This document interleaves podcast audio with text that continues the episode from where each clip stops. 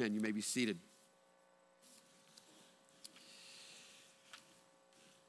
If you have a copy of God's Word this morning, take it and open to Joshua chapter 9. Joshua chapter 9, as we are slowly but surely making our way through the book of Joshua. Uh, here in a couple of weeks, it will speed up quite a bit. Uh, this morning, we find ourselves in Joshua chapter 9, and we will look at the entire chapter this morning.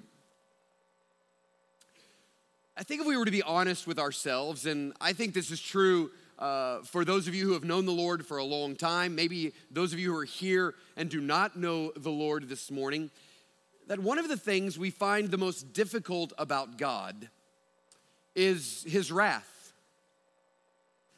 That we often don't know exactly what to do with the wrath of God. It seems shocking to us. I think a word to use as we see about the wrath of God is that it's, it's often surprising to us. We are surprised by the wrath of God. And as a result, I think oftentimes we try to hide the wrath of God. It's like that one thing about your family you don't want anyone to know about. We seem to feel that way about God. We love all these things about God. We just want to make sure no one hears about his wrath. That's, that's an embarrassing part of God. I think you even see among preachers and churches that they're happy to preach about anything but the wrath of God. They don't want anyone to know that this is a part of the God that we celebrate, that He is a God of wrath. But it's interesting, as much as we might try to hide it or others might try to hide it, the Bible never tries to hide the wrath of God. Maybe no one that talks more about the coming wrath of God than Jesus Christ Himself. You find it all throughout Scripture, but when you choose to preach the book of Joshua and walk through it, particularly when you choose to walk straight through it, you simply cannot avoid the wrath of God. As God is calling his people to advance and to take new territory, to come into the promised land, the land that had been given to them. And he calls for the entire destruction, the de- devotion of destruction of entire nations. When you see God's people move through Jericho and devote the entire city to destruction, when you see God's people move through Ai and men and women and boys and girls and livestock all devoted to destruction, you just can't act like it's not there. But all throughout the book of Joshua and the rest of the Bible, you do get a picture of a holy and a just God who does pour out his wrath against sin and rebellion. But in reality, if you read the book of Joshua carefully and you read the rest of Scripture carefully, you will always find that there is more mercy than there is wrath. But strangely, we don't ever seem surprised by his mercy, we just seem surprised by his wrath. We read about the outpouring of the mercy of God, and we don't stop and find ourselves shocked that God would pour out mercy, but we see something about his wrath and find ourselves surprised that God would ever do that. And I think that fact alone may reveal something about us, but how we feel about ourselves and how we feel about God. Because what I've realized, even in my own life and the lives of those that I've ministered to, that the more we come to see ourselves clearly and the more we come to see God clearly, the more we find ourselves more surprised by His mercy, mercy than we are by His wrath. That it is mercy which should be shocking and surprising to us. And that really is the point of Joshua 9. Joshua 9 is about the surprising mercy of God. Now, Joshua 9 is a great story. It's one of the, the greatest stories in all of the book of Joshua. I, I, will have to say, and I think you'll see this in just a minute, it's, it's a bit of a confusing story at times. We're not exactly sure after we read it what to do with it and what category it actually fits in, but it is a great story. And it begins with a similar theme in the first couple of verses. Look at what it says in chapter 9, verses 1 and 2. It says, As soon as all the kings who were beyond the Jordan in the hill country and in the lowlands along the coast of the Great Sea, toward Lebanon, the Hittites, the Amorites, the Canaanites, Perizzites, the Hivites, the Jebusites, and here's a key word as soon as they heard of this, they gathered together as one to fight against Joshua and Israel. This idea of the nations hearing about what God is doing is a significant theme in the book of Joshua. We saw it in chapter two when the spies went in and they talked to Rahab the prostitute, and what she said is this All of the people of Jericho have heard about what God did in Egypt and heard about what God did at the Red Sea. Remember, this is 40 years previous to this. We've all heard the stories, and our hearts are melting, and we're terrified of your God. A few chapters later, in chapter 5, after the people of God go over the Jordan River, it tells us that all of the kings are hearing that God's people are on the move, and He is part of the Jordan River, and they walk through on dry ground. It is clear that the Lord your God is with you. We know that you're coming, and it says their hearts melted, and they're afraid of what is coming. This is a common theme. Can I just pause here for a moment to say to you that it has always been God's desire to increase his reputation through the supernatural work that he does through his people? I just want to remind you that is a common theme from beginning to end of Scripture that God desires to make His name known through the work that He does in His people. That it is His desire that we be a city upon a hill, that our light shine in such a way that people see our good works and glorify our Father who is in heaven. It is always God's design to do something so incredible in us that the nations come to hear about it, and this would be a good time to say, Amen. I feel like I'm needing to teach you this a little bit more. That was just a really, I can't miss these really good moments. It just lets me know that you understand what I'm saying and that this is right. It is right. God's desire is to spread the glory of his name through his work in his people. I went to lunch with a guy this week who is, thank you. I went to lunch with a guy this week who is a solid believer. He goes to another church, and what he said is this He said, Everywhere I go, I'm hearing about what God is doing at Prince Avenue Baptist Church. Now, that's encouraging to me on two levels. It's encouraging, number one, because he didn't say anything about how I'm doing, because nothing that is happening here is a testimony to my leadership. It's a testimony to the grace of God. Number one. Number two, people are talking about what God is doing at Prince Avenue Baptist Church. That's what we want. We say with Psalm 115, not to our name, but to your name be the glory. It should be that God is taught, God is doing so much in all of the churches in this area that everyone in the community is hearing about what God is doing. It has always been God's intention. And I'm preaching a secondary sermon, I've got to stop, but they're hearing about what God is doing.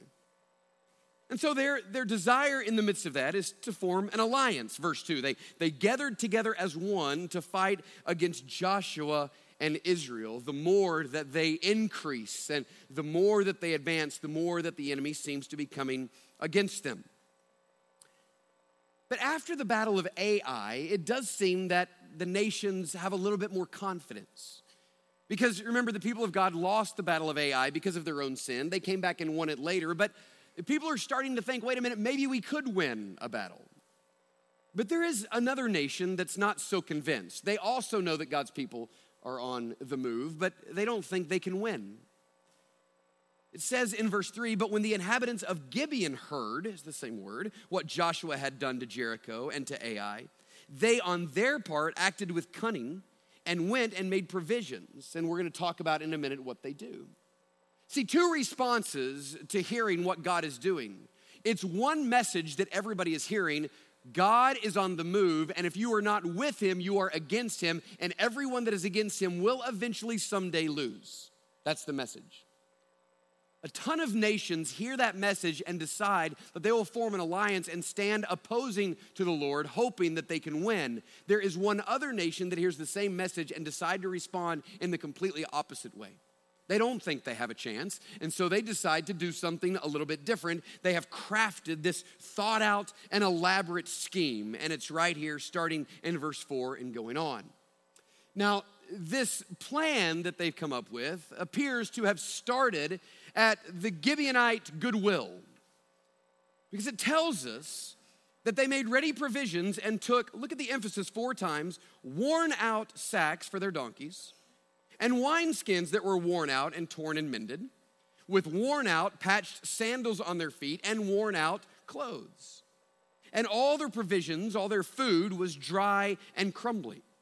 So, so here's, here's their thought they do know that God has told his people not to make an alliance with any neighboring nation, anyone that is in the land of Canaan, in which is to be their land. They were very clearly told to not make an alliance with anyone who is in that land. They know this, the Gibeonites do.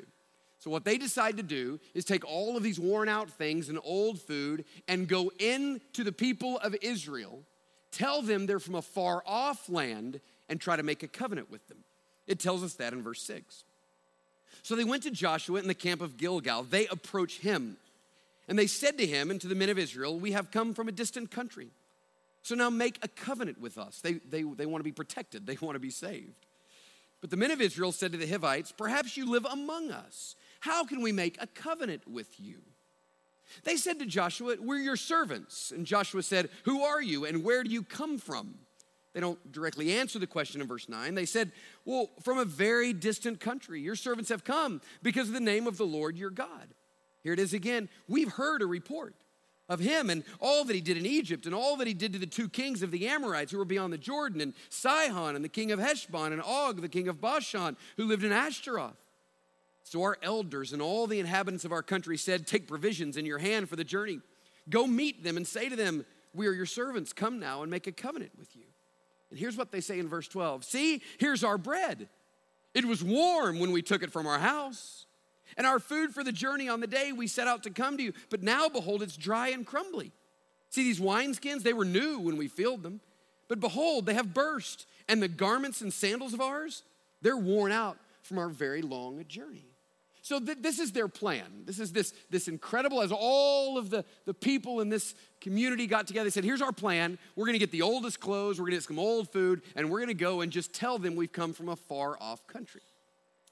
Now, you would think that that wouldn't be a good enough plan to deceive the Israelites, but if you would think that, unfortunately, you are wrong. I love the investigative action that happens here in verse 14. This is one of those verses you know how when you see someone else make a mistake and it's kind of funny, but when you make a mistake, you just feel awful about it? This is kind of one of those you just think in verse 14, really? Like this is as good as you could do? So, in order to investigate whether this claim is true, because they were telling a truth and a lie, the truth is they heard, they wanted to be saved, they wanted to get out there. The lie is they've come from a far country. So, the thing to investigate is this have they really come from far away? And here it is, verse 14.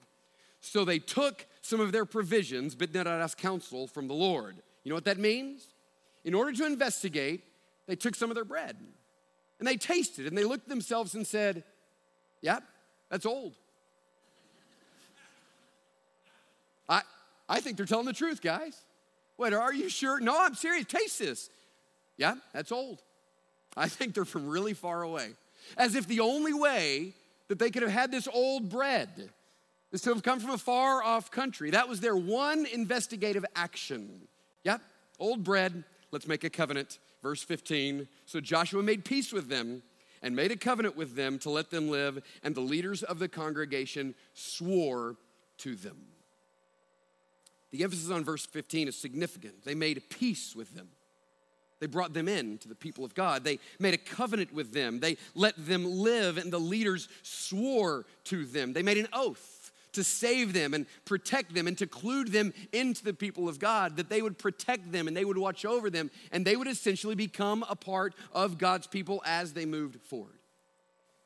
Now, it tells us in verse 16 that after three days, after they had made a covenant, they heard that Gibeon was their neighbors. Now, we don't know exactly how this happened. We do know that here in just a minute, the people of God are going to be marching and advancing, and they're going into enemy territory. And what most likely happened is this as they're marching and taking these nations that God had called them to take, they all of a sudden come to an intersection where they see a sign Welcome to Gibeon.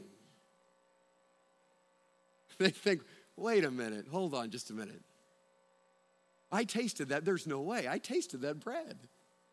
Welcome to Gibeon, to which they find out that they were not from a far off country. They were actually very near to them. And it says that when the people heard about this, they still wanted to advance in their territory. They still wanted to take them, but they couldn't. It says in verse 18, the people of Israel did not attack them. Why? Because the leaders of the congregation had sworn to them by the Lord, the God of Israel. Then all the congregation murmured against the leaders but all the leaders said to the congregation, We've sworn to them by the Lord, the God of Israel, and we may not touch them. This we will do to them, we will let them live, lest the wrath be upon us. Because of the oath that we swore to them, and the leaders said to them, Let them live. You see the emphasis over and over on the covenant that was made? Four times it says, no, we swore to them. Two times it says, we swore to them and made an oath by the Lord. In other words, the covenant that they made mattered to God. It mattered so much that Joshua was afraid that if he broke the covenant he had made with them, that he would experience the wrath of God. That's exactly what he says in verse 20. We will let them live, lest wrath be upon us, that they will stir up the anger of God if they break the covenant that they had made. Now, listen to this. Did the people of God make a mistake in forming this alliance? The answer is absolutely yes. They were already warned not to do it. Verse 14 says that they did this, but they did not ask counsel from the Lord, meaning that if they would have asked counsel from the Lord, they would have gotten a different decision. This is a perfect example of Proverbs 3 of leaning not on your own understanding, but in all of your ways acknowledging Him, and He will make your path straight. They leaned on their own understanding, they did not ask the Lord. This is not a matter of unanswered prayer, this is a matter of unasked prayer. They moved forward and never inquired of the Lord in the midst of all of these battles if this was the right decision or the wrong decision, and they absolutely made a mistake. But listen, they also made a covenant. And two wrongs never make a right. And Joshua knew that even though they had already made a mistake, if they broke their covenant, they would make another mistake, and then the wrath of God would be against them. So they simply had to live with the consequences of the mistake they had made. And I, this is not the primary application of this text, but there is no question it matters right here in understanding how serious an oath is to God. Particularly an oath that we make before God, like the oath of marriage. I always make sure that when I do a wedding, what I say is this I say, This is a covenant you're not just making in front of other people. It is not simply a covenant between you, it is not simply a covenant in front of your church. This is a covenant before God. And what Jesus says is what God has put together, let no man tear asunder. And you may wake up the day after that wedding and realize you made a terrible mistake. And let me tell you something, it doesn't matter. Because the oath matters. And two wrongs don't make a right. And as uncomfortable as that message is, that is exactly what marriage is about. Is it a covenant before the Lord, an unbreakable covenant? Unless God breaks that covenant, which he can do through death, that is an unbreakable covenant. Joshua understood the significance of the covenant, and the result of this moment is the people were saved, the Gibeonites were saved, and they were included into the people of God. Now, I don't know if you noticed or not what a strange story this is because there's two messages in this story and both of them seem to conflict. On one side, you have a story about the subtle deception of the enemy. But on the other side, you have a story about the surprising mercy of God. I mean, did the Israelites make a mistake? Yes. At the end of the mistake, were the Gibeonites saved? Yes. So so you can understand with me maybe a little bit how I sat before this text all week and said, God, what do you do with this? Is this about a subtle enemy or is this about a surprising mercy? To which God answered, Yes. Both of those things are here. Think about what this me uh, for a minute. Think about both of these things. Think about the subtle deception of the enemy that is here. Because I've told you this over and over. The book of Joshua is a model for us. It is a picture of what it's like to walk with Jesus throughout this life. As we are going to take hold of eternal life, this is a picture of our journey. And our journey from the moment we come to Christ to the moment God takes us home is a journey filled with battles that must be fought by faith. Now, the difference is this our battles are not against flesh and blood, Ephesians chapter 6. Our battles against the spiritual forces in the heavenly places, our battle is not against flesh and blood. That's the difference, but there is a similarity. The similarity is this our battles are just as real, and our enemy is just as subtle and deceptive.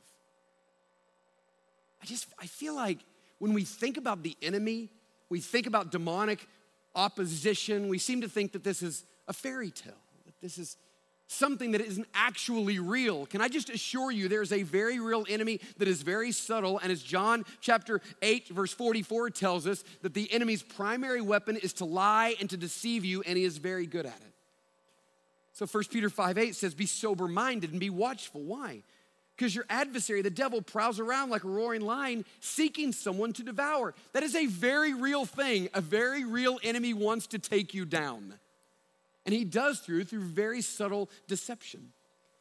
So Second Corinthians chapter 2 verse 1, Paul says, "We are not outwitted by Satan because we are not ignorant of his schemes."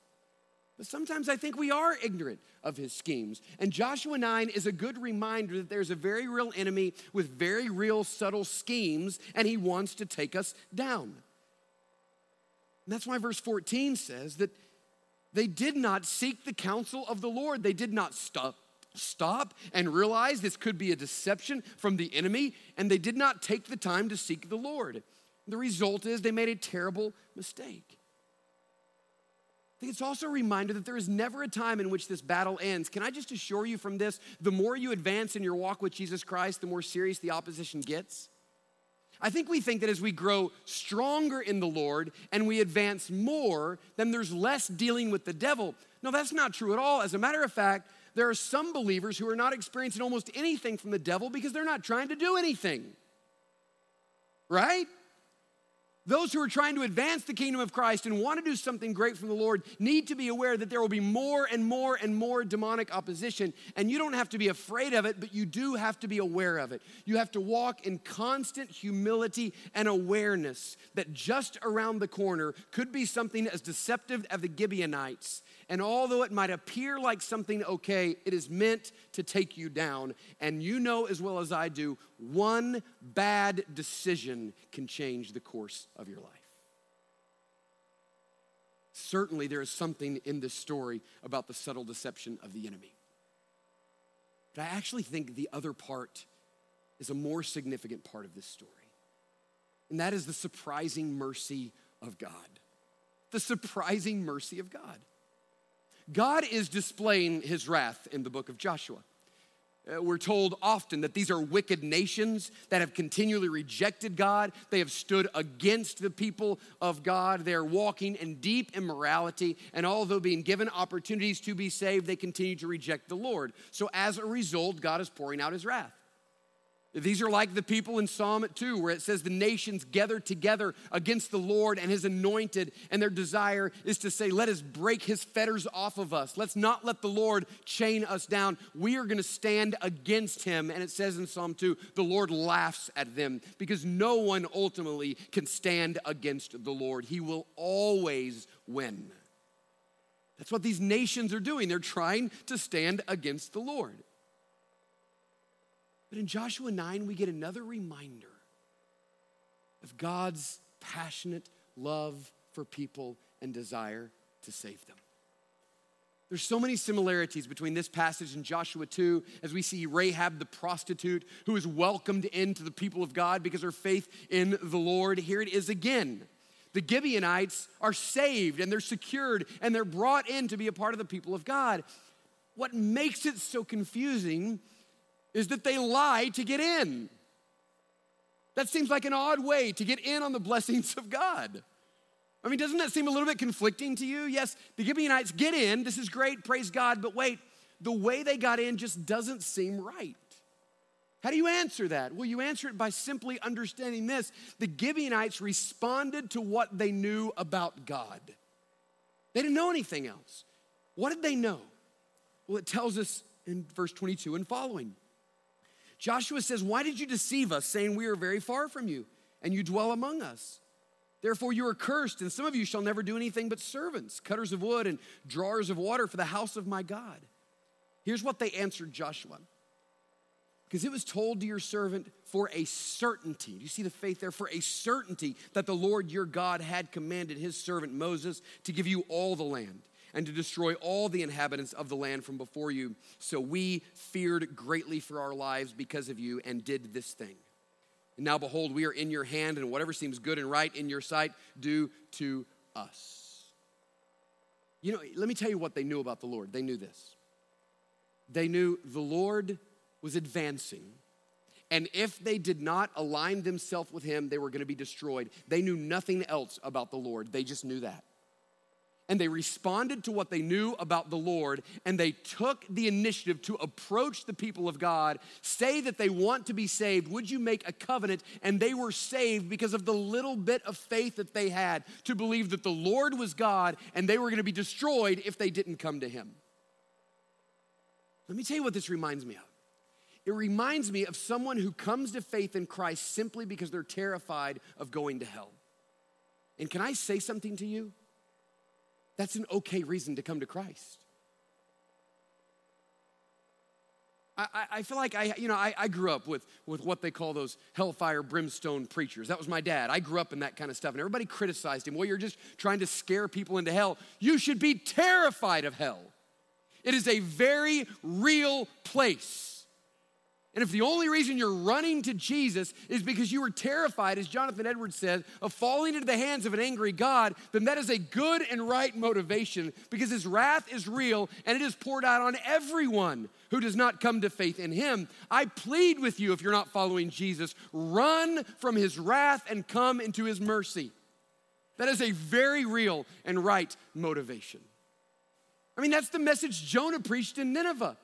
In 40 days, the wrath of God is coming. Repent. And they repented.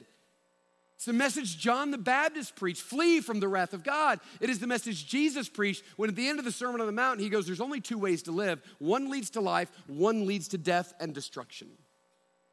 It has always started here. It has always started with this message there is one God, and you need to be on the right side of him. And he is offering you an opportunity to get out from under his wrath by receiving the death of his son, Jesus Christ, on your behalf. Because what happened on the cross is all the wrath that you deserved was taken and placed upon Jesus Christ. So Jesus took the wrath for you. God did not ignore his wrath, he poured it out on Jesus. So that Jesus says, My God, my God, why have you forsaken me? Because all of the wrath and all of the weight and all the consequences of our sin poured upon Jesus. Why? So that you might receive his mercy. He died in your place. What are the Gibeonites doing? They don't know anything else. They just know that they're in trouble and they run to the Lord and they not only get saved, they get included into the people of God, they get protected by the people of God, they get secured by the people of God. Chapter 10, verse 2 tells us it's not because they were a wimpy nation, it tells us that they were greater than all the other nations and all of their men were warriors. They just knew that it didn't matter how strong they were and how mighty they were and how big their city they were, they were still going to be destroyed by the Lord because He always wins. And with the little bit of faith they had, they ran to Him. And as a result, they got in on the life, the peace, the presence of God Himself. And you know what? Once they got in, they come to understand more of the mercy and the grace of God. Their motive was to, to get out of hell, to get out of God's wrath. But once they got in, they understood more. And you know that history goes on to tell us that the Gibeonites remained faithful through all the generations. When the promised land was divided, Gibeon was given to Aaron, where the temple would be. One of David's mighty men was a Gibeonite when Nehemiah was rebuilding the walls, you know who was there? The Gibeonites were there among the remnant helping them because they got on all the promises of God. And I absolutely love verse 25. Look at this. There's their response Behold, we're in your hand. Whatever seems good and right in your sight to do to us, do it. Now, if you write in your Bibles or you got one of those Joshua notebooks, right beside that verse, Psalm 84:10. Write that down. Psalm 84:10 is a perfect cross reference to Joshua 9:25. Because Psalm 84:10 says this, "For a day in your courts is better than a thousand elsewhere. I would rather be a doorkeeper in the house of my God than dwell in the tents of the wicked." That's what they're saying. Okay, servants forever in the house of God, we'll take it. That's better than dwelling in the tents of the wicked. They were thrilled to be servants in the house of God because that's better than a thousand years of anything else. Just a day, a moment serving the Lord, and it's exactly what they ended up doing. So, what does Joshua 9 teach us? Listen to this. I love this. I, I, I got to tell you, I, I, was in my office and praying over this, and, and when I thought about this, I couldn't help just get happy in the Lord because here's what Joshua 9 teaches us is that somehow, in spite of the Gibeonites' deception, and somehow, in spite of Israel's stupidity, God still showed mercy to both of them. In spite of the Gibeonite deception, and in spite of Israel's stupidity, in which the only thing they did is taste the bread and go, yep, seems old, God still poured out his mercy. What that means for you is this if you're a lying, deceiving pagan like Gibeon, there's mercy for you. And if you are a believer who's just made some really dumb mistakes, there's mercy for you. And you fall into one of those categories. You're either lying, deceiving, Gibeonite, like all of us were, or you're a believer who's made some really dumb decisions. And I just want to say to all of you that there is mercy for you. And the reason is simply this because God is rich and mercy and abounding in steadfast love. I want to say to you, you can be sure that that mercy is there because Hebrews 6 through 8 tells us that God has made an oath and he cannot break his promise, that the covenant that is made in the blood of Jesus Christ is a forever covenant. And once you are washed by that blood, there is a never ending supply of mercy for you. So instead of running away from him, run to him humble yourself and let his mercy wash away your fear and shame because I promise you, if you come to him, you will be surprised by his mercy. Let's bow our heads and close our eyes this morning.